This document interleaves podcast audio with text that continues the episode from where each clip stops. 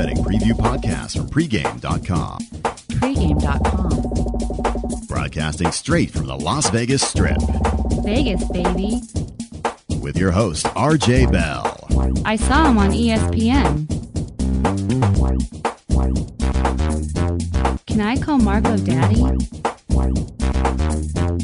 VR seems wild. Texas at Nebraska, big game on Saturday. And this is Marco's video best bet. He's going for his seventh straight winner without a loss this football season. All for free on our videos here at pregame.tv. Marco, what should bettors be looking at in this game to get your seventh straight win? Well, first off, during this segment, I think out of respect, you should refer to me as Mr. D'Angelo because of the six and zero. But is Nebraska? You are old enough to be my dad, so okay, Mr. D'Angelo. the son I always never wanted. All right, good. All right. Is Nebraska overrated now after last week's absolute demolition of Kansas State? I think the market has overpeaked right now. The, they're as high as they could be. The value is in Texas in this game, and we're going to break it down, and I'll tell you why. All right. Well, I got to tell you, I lean that way too. And, you know, I tell you, there was a stat. I'm going to hit you with this stat. Now, I'm going to save this. There's a stat you're not going to believe that I pulled out. And, but everything to me really, almost everything's lining up on the Texas side too. But, but I want to make a point about the reaction. So we always talk about it. If the public sees something extreme, they overreact to it, especially when they had money on it, because it's not just a number on a piece of paper, the L or the W, but it's the fact they actually lost Tangible cash. tangible cash. But I tell you, to me, that makes you want to play on a team that looks horrible typically. There's a reason not to. The reason, too, is the line value. There's a reason not to, is sometimes players quit. Sometimes the coaches get desperate. We've got a team, Texas, that was in the national championship game last year. We've got a coach in Mack Brown that's a legend in Texas. There's no sense of "Wor- let's get Mack Brown's head. There's a sense that this is a transition year. This is a rebuilding year. And to me, if you can get the line value because of the overreaction, and again, there's an overreaction both ways, is Nebraska looking so good and Texas, you know, looking, you know, relatively bad against Oklahoma. So to me, we get the line value without any chance of the team giving up, without any chance of the coach getting desperate. And that's what I love is usually there's a yin and the yang with this stuff. And to me, there's only value here. I couldn't, I hate to say this and it won't be too often, but I got to agree with RJ. Um, you're talking right now, as far as Texas and the value in this game, it's the perfect storm to, to have Texas at the highest point of value. Nebraska Oh, comes in- Nebraska at the highest point of value. Texas getting the line. Oh, okay, okay. Okay, because Nebraska is at the highest point that they've been all year. The public has bought into this team. They're talking legitimate national championship contender here. And here's the thing: they are the preseason line in this game was Nebraska two and a half. This was the closest. Nebraska was projected to be favored in every game this year that's scheduled. That doesn't count the Big 12 championship game, which is not not scheduled yet. That was projected at two and a half. This was going to be a close game. At, at almost double digits now, this may still be their closest game this year, which, and, and again, I haven't done the work to, to verify that, but this is one of the, you know, a real challenge standing in the way of a national title shot potentially. And on the flip side, the stock couldn't be any lower on Texas. They lost back-to-back games. They lost the uh, the UCLA game, which everybody was like, "Oh my God, what happened? How could they lose to UCLA in the fashion they did?" And we were quick to dismiss it. Hey, they were looking ahead to Oklahoma. Well, then they follow that up with a loss to Oklahoma. They've pummeled all the way out of the top 25, and I'll tell you, it might they, be the stat. plummet- you- they plummeted. They plummeted. They they they fell. They got pit. pummeled And then they, they plummeted. plummeted. All right. Do you know that they have been in the top 25 in college football for 162 straight weeks until now? Wow.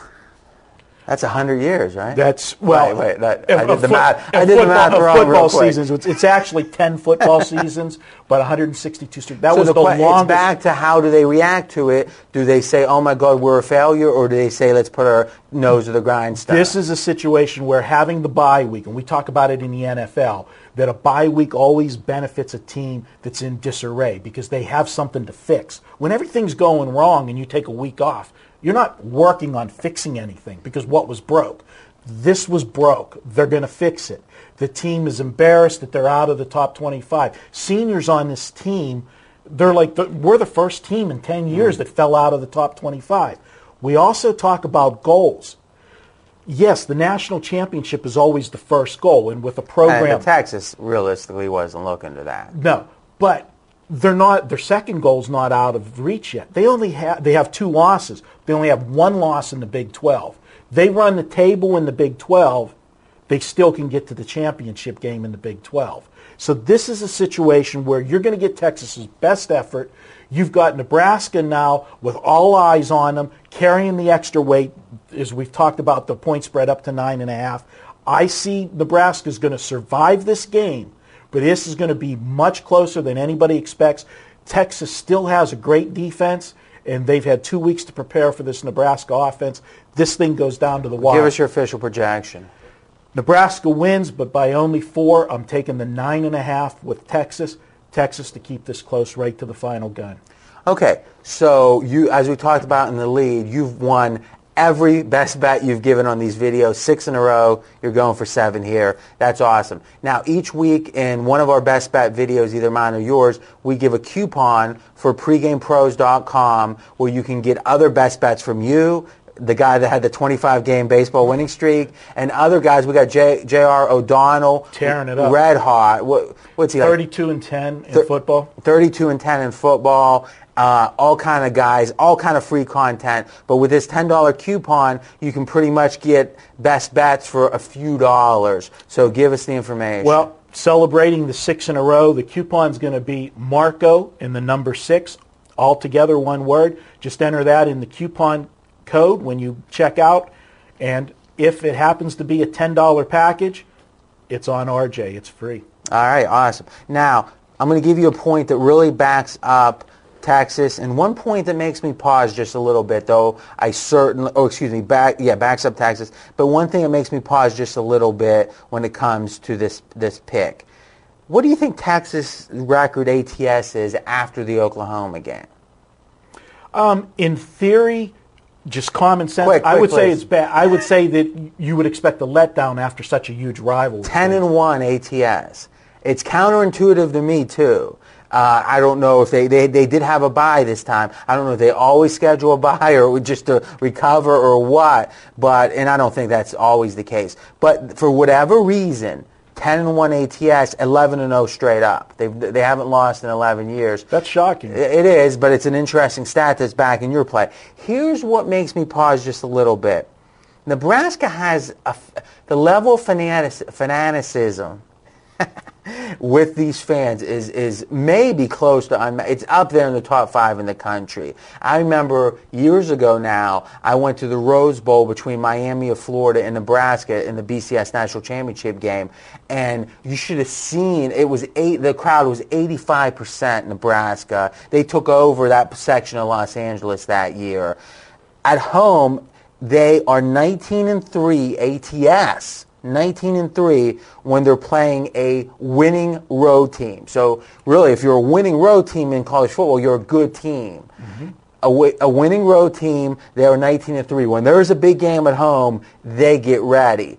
The fact that we're moving towards double digits doesn't make me pause quite as much in this case. One other thing I'll throw in there quick uh, about this game, and it's part of why I think the line is so high too. People remember last year's Big 12 championship game. This is a huge revenge game for Nebraska where they feel they got screwed at the end of that game. If you remember, Texas Yeah, got the extra, the extra couple seconds to kick the winning field goal. So everything just sets up I, the values there. Marco's going for seven in a row. Now it's your turn to continue the conversation in the comment section with me and Marco. And next up, we're going to be talking Arkansas at Auburn. Mm. Arkansas at Auburn. Marco, what should bettors be looking at? Auburn's undefeated, but I think this team's overrated. They've been dodging bullets several games. Their Achilles heel is their defense, and that's going to trigger my play in this game.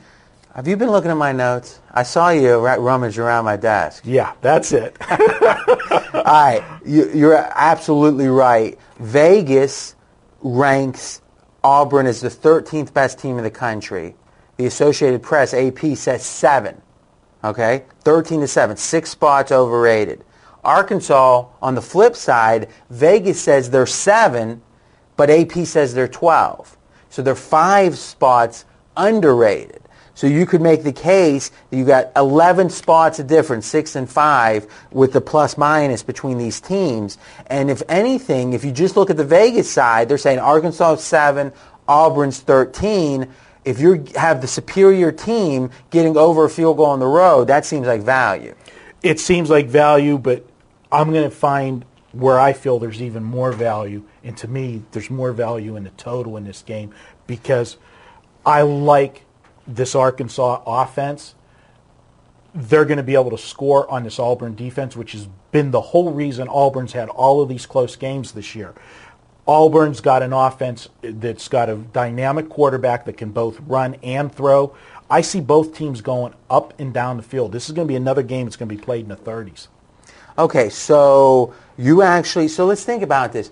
If you think that Auburn is overrated, but you think their offense is really good, then that must mean you think the, the, the their overratedness is on the defensive side of the ball? Absolutely. I mean, they're they just look at the games they've played and the points they've given up. Kentucky went up and down the field last week on them, and it's a situation that if and I've watched a few of the Auburn games this year. They start slow. It's like they, you know, Kentucky first drive they went down the field like a hot knife through butter, and it seems like this has happened every every why are week. all your why your analogies are all food related? Hot knife through butter. It's it, it's a saying. Go ahead, go ahead, go ahead. But it's a recurring thing. They they fell behind to Clemson earlier in the year, and then they had to rally back. They did the same thing against South Carolina. This team, you know, shows that they don't panic, and that's something good. You know that when Which you if they do close, fall behind, that's the thing is if they do fall behind, you can expect some scoring late. you can do. This I will say when they face Mallett for Arkansas, this will be the best quarterback they face so far this year. Now, people talk about power rankings. So, for example, Vegas says Arkansas 7, Auburn 13. That's power rankings. But really, a power ranking is a sum of three different numbers. What's your offensive power ranking? What's your defensive power ranking? What's your special teams power ranking? You sum it up, and then you've got that aggregated power ranking. So really what you're saying is you're going a level deeper and you're saying, yeah, I agree, Auburn's a little overrated and Arkansas is a little underrated, but you're saying, if anything, Arkansas is underrated on the offensive side and you're saying Auburn is overrated on the defensive side. So if you think about the net result, is you can ex- expect significantly more scoring, and that's a subtle point. Is wi- serious wise guys actually often have two or three numbers and then a sum number associated with the team, and if one of the teams or both of the teams is over or underrated on one side of the ball, the play might not end up being a side play. It might be a total play. It, I agree with you, and it's exactly what I'm looking at. But I'm also going to say something else. I think there's a changing of the guard in the Southeastern Conference that for years a lot of people have considered this to be the, the best conference in college football. And when you think of Southeastern Conference football, you know, yeah, you always thought about, you know, the teams of Spurrier and Florida and all the, you know, high scoring. But a lot of the other games were those powerhouse type football games, run the ball net. This is a different conference. This conference to me is looking more like the Pac-10, where it's offense first and defense second. And I don't think the lines maker is catching up and setting the numbers high enough to cover these games. And you know, and I'm taking a total where we're looking at 60, and I still think there's value there. All right, give us your projection. I have them this game 38-34, uh, either way, but that total 72. 38-34. Who's winning? I, this, it could go team with the ball last wins this game. So you have a projection without an actual winner. They're going to go up. You don't know. You just know there's a lot of points to be There's going to be a lot of points scoring here. All right. I actually lean more towards Arkansas in this game. And there's one other stat that backs that up beyond the pure value play, which I love value plays. The underdog has won 10 and 13 ATS.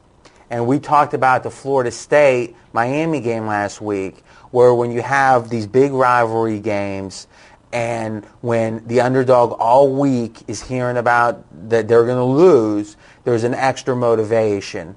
And and not only has it been 10 of 13, but four straight.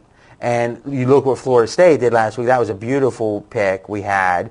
But I really do think that dog has a big advantage. By the way, I think somebody said Miami was uh, overrated, and everybody else thought they were underrated. That's So, true. That's yeah, true. Just pointing that out. Well, that's why that's why you're here. It, is, it isn't that sure, let me tell Okay. you. All right.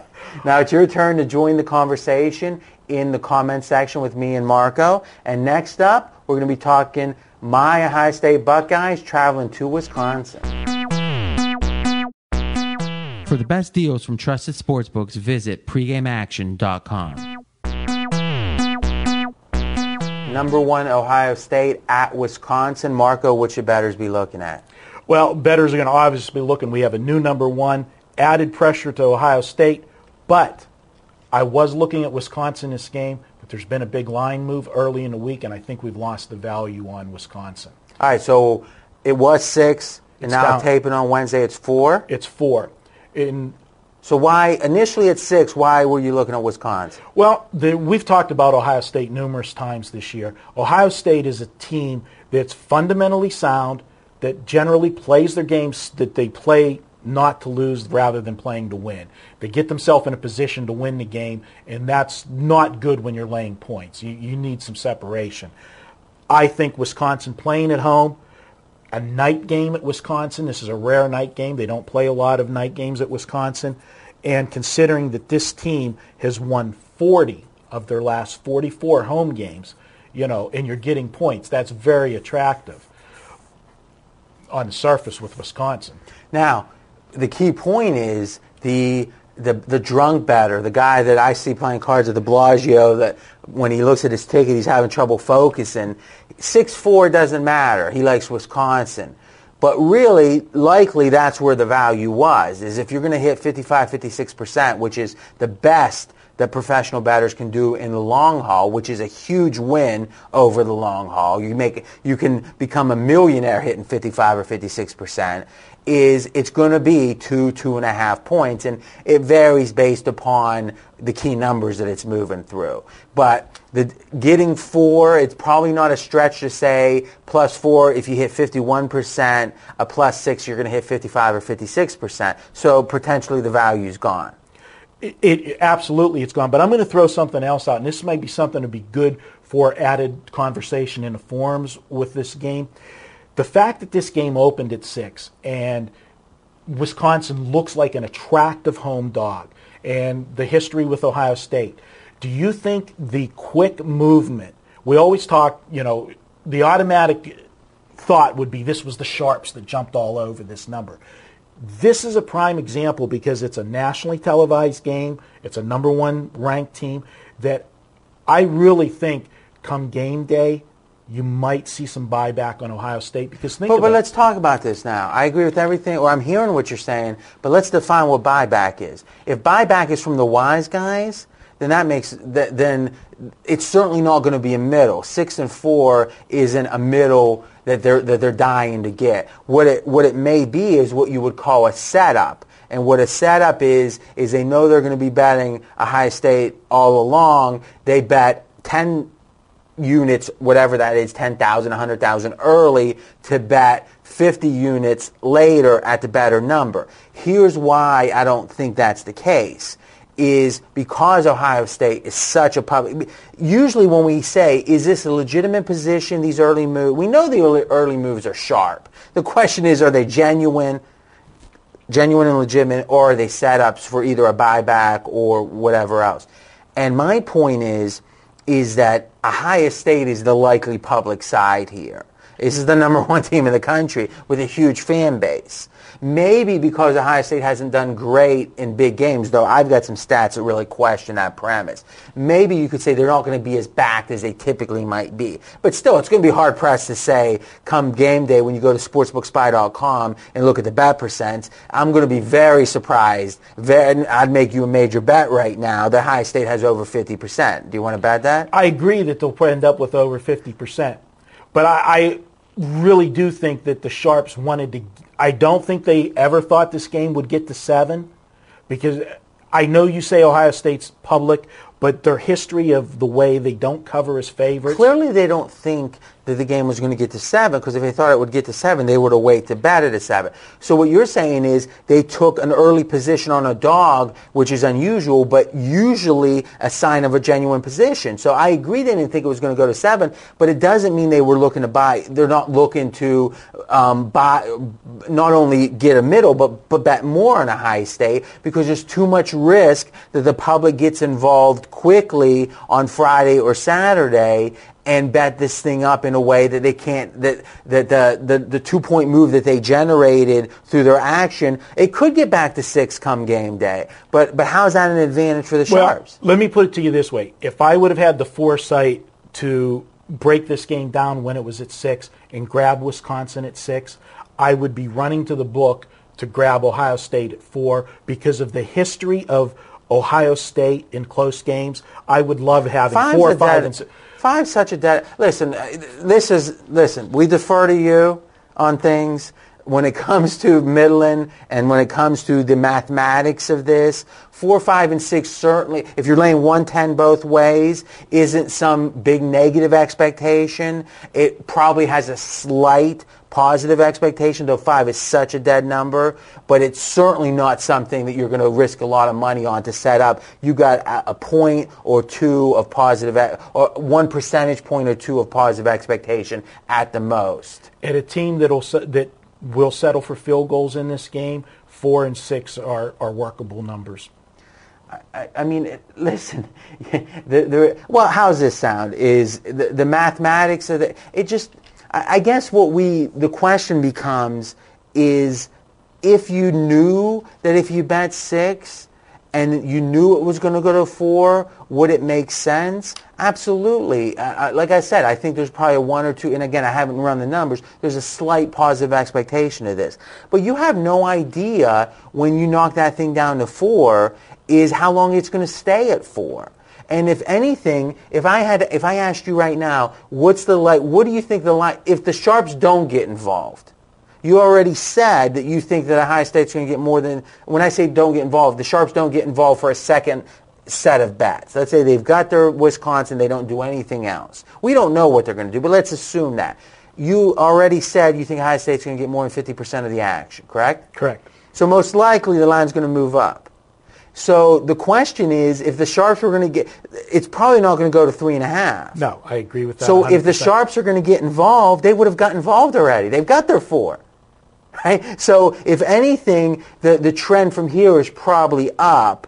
But if it seems like the Sharps would have gotten involved before, I think if anything, and we talk about line predictions, if you do like Wisconsin, you wait till game. And remember, four is a semi-key number. Four and a half is key. If you can get four and a half to five and a half, doesn't really matter. If you can get back to four and a half, there's still some, maybe there's still some value on Wisconsin. So th- that's maybe a question for you as the handicapper. Is it four and a half? Do you like Wisconsin?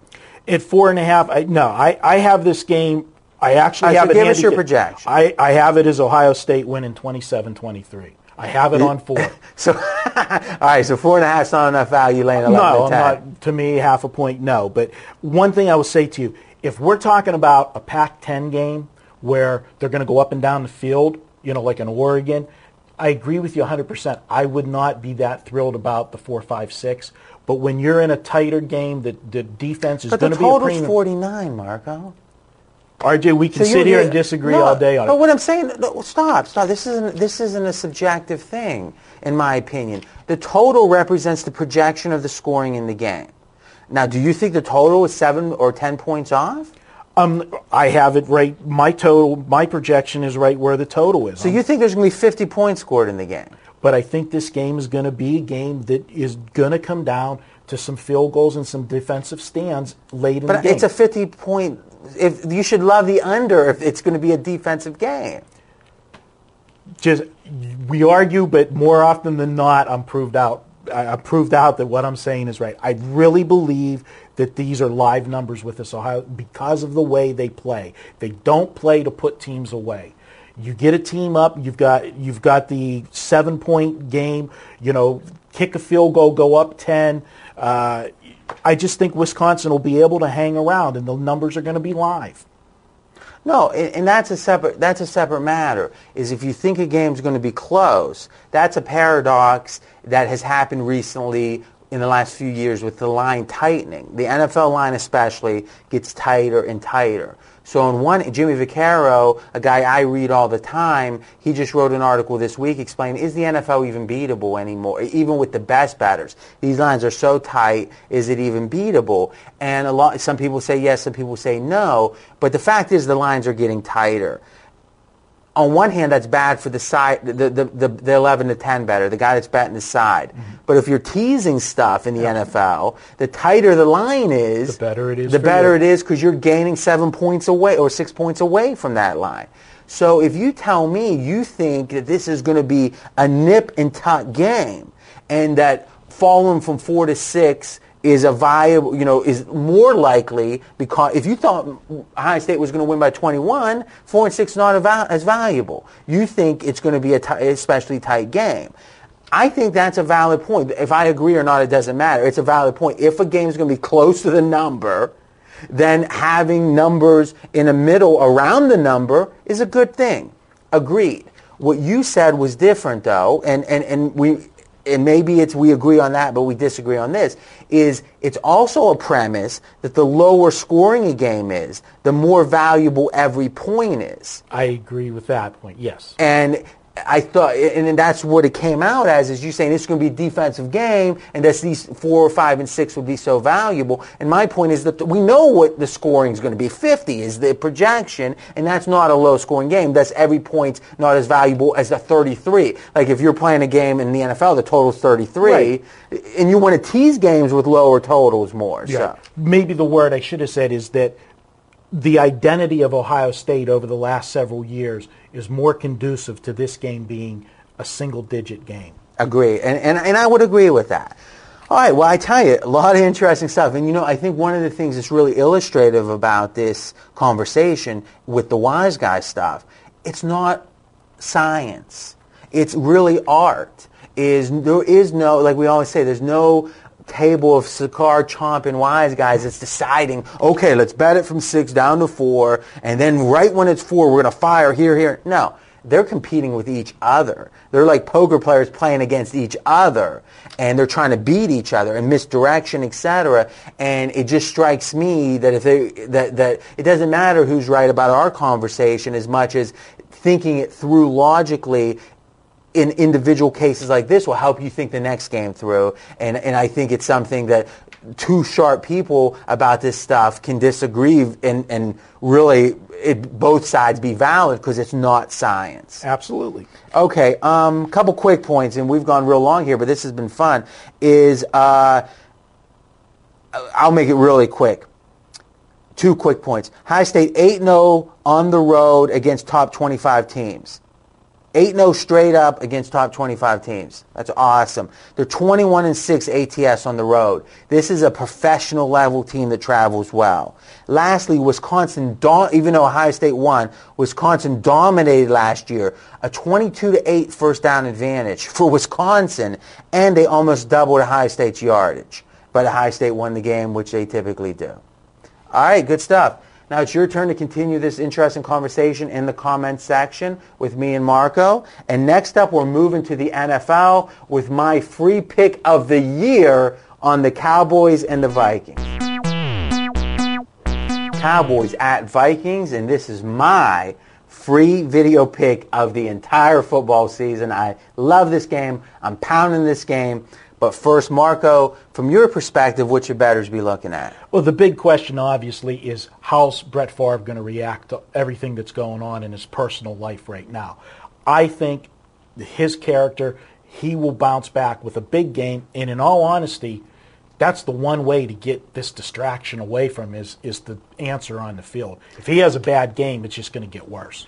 All right, well, I'm going to get right to it. I love the Vikings here. Really, ultimately, what a handicapper is doing, and, and what we've talked about in all the videos this week kind of leads into this, is he has a power ranking on the teams. We talked about that. We talked about the fact that the power ranking can be a, three components within it, and then there can be variations of that, road and home specifically. Is you say how good's the offense, how good's the defense, how good's the special teams.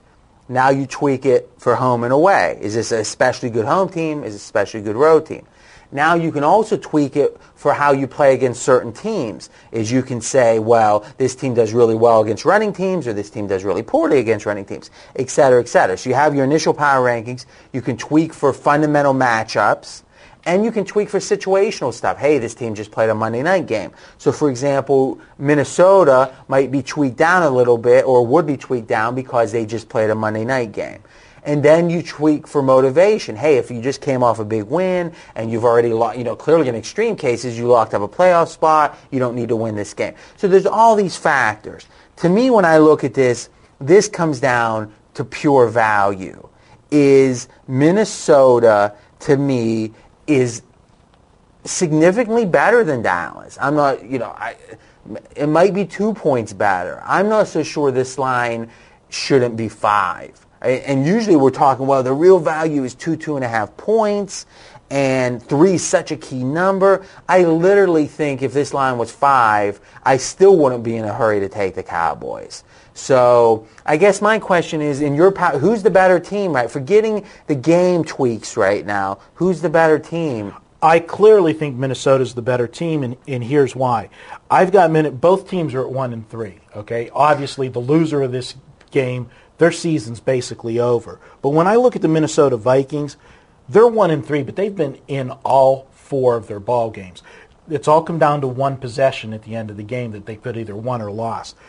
The difference has been they've had 11 turnovers in four games. That's what's killed this team. And I know this is going to sound like a silly statement, but you know me how I read lines and that.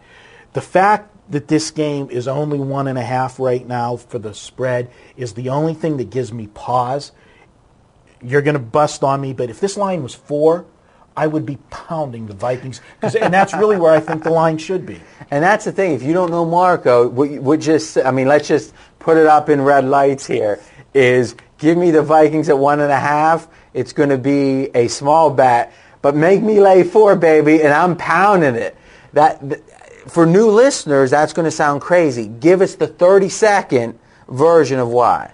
again, I've made a history success during my career. The lines maker reading what he's doing with the line and what he's trying to induce you to do. And to me, if that line would be four, they would be begging you to take the Dallas Cowboys. Now, here's the thing, is you actually have two types of bets. You have your trap bets where it looks like Vegas is trying to force you to do one thing, you do the other. And then you have your value bets. And the way you've always explained it is with the value bets, you think you're getting the best of the line, but not because you disagree with the public. And that's the whole thing. It's not so much that Vegas is trying to push you to do something. You just have a different opinion than the public. And Vegas has a line out there neutral, not trying to push the public to do anything, but you think that they're off by three points. D- Dallas seems like the ideal team that you know has a premium on them. That they're America's team. They have the number one premium, the most premium of any team in the league. So the fact that this line's off makes sense because it's the Dallas premium, in my opinion. I agree with that. I I can't disagree with that. Also, but the problem is here, you've got two teams in total disarray. I mean, Dallas, Is Minnesota in total disarray? With the circus that's going on, I mean, with Ma, I mean that's the thing is, is these are pro. Do you really think they care about Ma or about Favre's nude pictures? They care about winning. you know, I agree they care about winning, and It I'm might gonna- be Favre that's emotionally messed up over this, but the, do you think Randy Moss or the middle linebacker cares? They just want him to play well. They want him to play well, but really, how much stuff can you put up with in a given season, given the holdout, the you know, come to camp? Maybe late? I think this is where the Moss thing. I mean, there's this sense, and you still hear it this week, is when the other receiver comes back from Minnesota, this is going to be one of the best offenses Oh, in the I league. agree. I agree 100%. So if they can hold on, And the guy that's going to benefit the best out of this is going to be Percy Harvin. He's going to be the guy that's going to be left with, you know, getting the third best guy covering him. It's going to, and, and they just got to win a couple of games before the receiver comes back. All right. Actually, Vegas, I tell you, the thing about the Vegas odds makers, man, they get stubborn.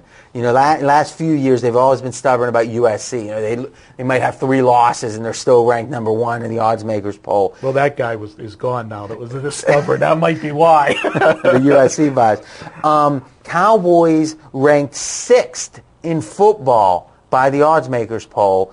ESPN has them 19th. That's right? a big difference. Vikings eighth. So you've got two teams, one and three, six and eight. ESPN has them 20. Though, so they're both massively underrated according to Vegas. I agree on the Viking side, not on the Cowboy side. But still, even if you agree with Vegas in the high ranking on the Cowboys, six and eight means these are close to even teams, slight edge of the Cowboys at three, maybe you should be, you know, so now let's say Minnesota at home. Now, Minnesota is one of the few teams with a massive home field advantage. I mean, really, that Metrodome is a huge, some believe the biggest home field advantage in the NFL. So let's say typically their home field is 3 minus 120 a little bit more than three. Now, let's say Dallas is slightly better, so the line's three. And now maybe say, you know, even money. Now maybe say that the Monday night factor is tweaking things a little bit. So maybe you should be, uh, if you want Cowboys plus three, you should be getting back, or you should have to lay 120 or 130. So again, it's hard to move things a half a point off of three, but to me, at, at truly pick 'em, it's all value. I agree with everything you're saying, and, and I hate to use the phrase must win, and obviously both teams are in it, but I got to say Minnesota's in it even more because they do have a team in their division that's, that is sitting at 4 and 1 with the Bears. Second, this is a bad stretch scheduling wise for Minnesota. This is their only home game in a four week schedule. They played last week at the Jets, and their next two games are at Green Bay and New England on the road. They need to win this game or they're in deep, deep, you know what. All right. One last point before I give my official projection here is talking about that legit home field. Last year, Minnesota at home beat Dallas 34 to 3.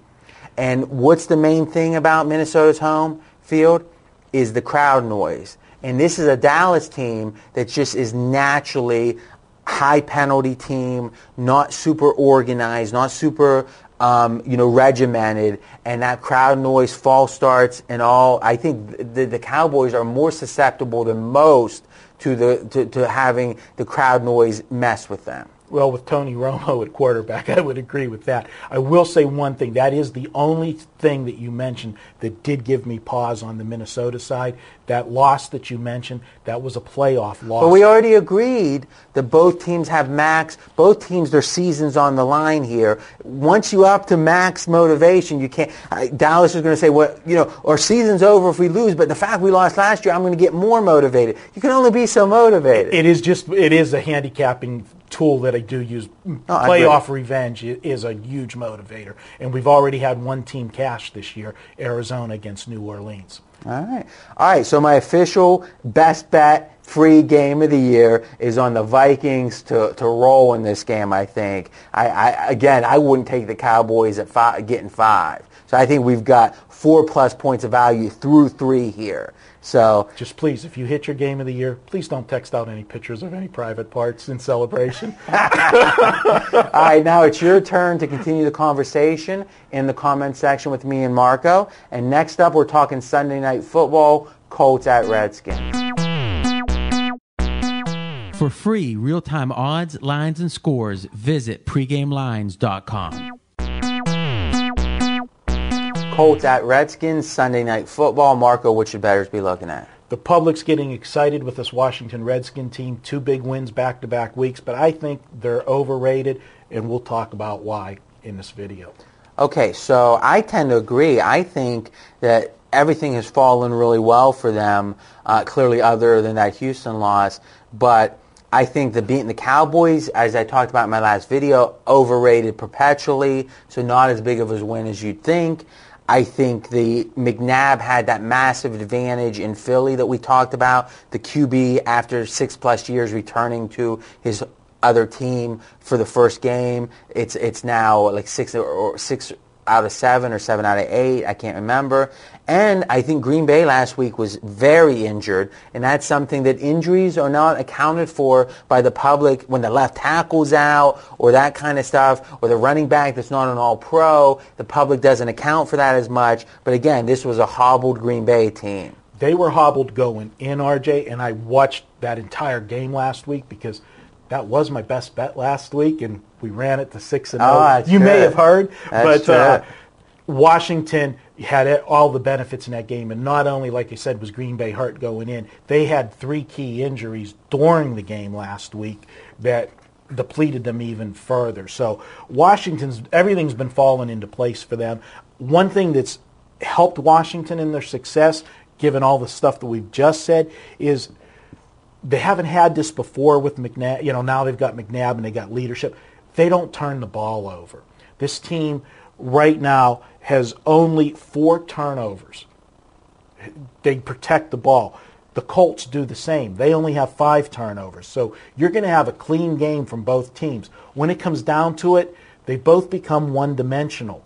Their running games are just they are lost. They they've got offensive line problems. So if this is going to come down to a game where the quarterback's going to have to make the plays to win the ball game, you give me a toss up between McNabb and Manning. Uh, that's not a toss up All right, to me. so let's talk about the Manning factor because it's actually very prevalent in this game, like most Colts games. One is the Colts are seven and two ATS as road favorites, and again, quarterback on the road. We talked about the Cowboys are likely going to have trouble in the Metrodome. Well, the Colts and and Manning do really well on the road. Some I've heard a wise guy talk recently. They think their power rankings for the Colts on the road are almost identical to at home. They think they almost don't have a home field. They play so well on the road. Number two, and this is something that uh, Bill Simmons talks about a lot, Manning in prime time. This is a guy that steps up in prime time. He's covered seven of eight in night games and prime time games. So he loves the spotlight. And I found this one to be interesting. I'm not sure the pertinence. Manning has won seven of nine ATS against Shanahan. So there's something about the Shanahan defense that Manning's locked in on. So I think the Manning factor is really big here. Right, and I'm going to point out what John Q. Public, as I like to refer to all the time, is going to look at games, and what they're going to see is they're going to say, this is not the Washington Redskin team that we've seen in the past. McNabb brings a new dimension, and that's true. They're also going to say, hey, look at the Colts. They're not the same team. They struggled last week against Kansas City, only winning 19 to 9. Kansas City was undefeated at the time. They're also going to point out the fact that Indianapolis has lost two out of three road games this year. And that's true. But what I'm going to point out is the two road games that they lost were both division games. Teams they play twice a year that face Manning all the time, that have had a history against performing but really, well. But hold on a second. We all- last week we talked about Belichick and we said when Belichick gets to see you a second time or when he gets game film and it gets to be October, there's all these things that the, the cerebral, the thinking football player has advantages when he has history to look at. Wouldn't Manning have more an advantage against a team that they play regularly more than, you know, twice a year, the divisional rivals? Because here's a guy that's going to know how to bait the defense. Here's a guy that, so if anything, I, you tell me you can have Manning play a team for the first time or the hundredth time. If I want Manning, I want him on the hundredth time. The difference with that, RJ, and we disagree on these type of theories all the time, but I'll give you an example afterwards. Rivalry games, stats and strengths don't always play out the way they're supposed to be. Teams just play differently in rivalry games, and there's no question Houston, Indianapolis, and Jacksonville and Indianapolis. Yeah, but, but before the, but Indianapolis had beat Houston, what, 19 of 20 times before this they year? did, but they were always close games. All right. They were always close games. Think back in the last 15 years, there's been such a disparity in the Pittsburgh Steelers and the Cleveland Browns. Agreed? Yeah. But how many times have the Browns given the Steelers fits because of that rivalry? I usually think it's an easy. game. I'm thinking about Pittsburgh doing flea flickers late in the game when I think of the Browns. but all right, so continue on. I say this, you know, forget those two road games that they lost. The one road game that they played, that was a non-division game, they rolled over Denver. I think you're going to see that type of performance in Washington Sunday night. And let's face it, this is the third week in a row for a big game for Washington. You know, how many weeks That's in true. a row That's a can good you point. That's can a good you point. still be There's playing? got to be a flat spot. Give us your projection. Indianapolis by 10, 27-17. All right, good stuff.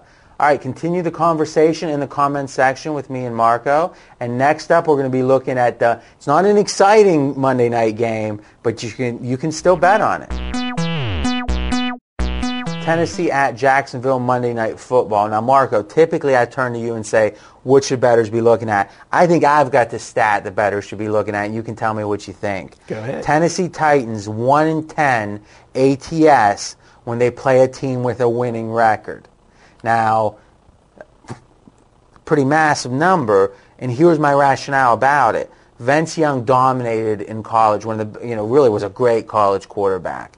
In the pros, he's done really poorly against the good teams. And the Steeler game this year was a perfect example. He got he actually got pulled in that game. And to me, I think it's analogous. When they're playing a team they're superior, Tennessee's a superior team to their opponent, it's almost like college again. They're able to do their thing. He's loose. They get a lead. And they do well in those spots. When they play a good team, Tennessee has trouble. So that is unequivocally the case. The question is, is Jacksonville a good team? Even though they have a winning record. That's the thing. I mean, what you should be able to bet here is there should be a side bet. Do you want to bet Jacksonville Dr. Jekyll or Jacksonville Mr. Hyde? Because this team, A literary reference from Mark. hey, there's definitely been Dr. Jekyll, Mr. Hyde. I mean, they've got wins over Denver, Indianapolis, Buffalo is Buffalo, but they were three impressive wins. And then they got two absolutely ugly losses to San Diego and Philly where they got totally blown out, never in the ballgame. So which team's going to show up? They've scored 67 points in the last two games, which is going to set me up to where I think the value is in this game. I think because of last week's high-scoring game in the Dallas-Tennessee game, people are going to look at that, look at what Jacksonville scored in the last two weeks, and given what's happened the last two Monday nights, and I'll just tell you from a guy that's had a bet on the last two Monday night games, I, I've got sour grapes because I had a 7-6 game at halftime and a 9-nothing game at halftime and had the unders in both of those and ended up losing them. The public's going to remember that. They're going to want the over this week. Okay, so why don't you give, because I, I want to address a few of the points you made, but why don't you give us your official projection? I think the value in this game is in the under. I think the total it's Wednesday, we're taping this. A lot of time before Monday, but right now, the total's 45. I see this game more as a 38 to 40 point final. So I'm going to say I'm going to recommend the under at this time. Okay, so let's talk about some of your points. One is you said that Dr. Jekyll, Mr. Hyde, which really is another way of saying Jacksonville has been a high variance team. Their performances varied. Steelers, for example, are a low variance team. You always get a solid performance. The question is, you know, like in the Ravens game, are they going to give up that late touchdown? But in, in the amazing stat about Pittsburgh, and I, and I keep saying it, and it's just keeps being amazing, is since 2009 when the season started, I know I'm getting off track, but it's such a good stat, is they've only been down in one game the whole year. So that's been 20 games, 16 games last year, four games this year. One of 20 games they were ever at any point in the game down by more than a touchdown. They were always either leading or within a touchdown in 19 of 20 games, every second of those games. Now the Browns was the one game last year they weren't, so I hope that doesn't predict for this week. But Steelers low variance, Jacksonville high variance. You do not want to tease high variance teams. The points aren't as valuable. Jacksonville could win by 20, they could lose by 20. And since a lot of people look to tease the side and total on Monday night, I thought that'd be a little tip. Okay, Jacksonville is overrated. I agree with you 100%. Vegas agrees.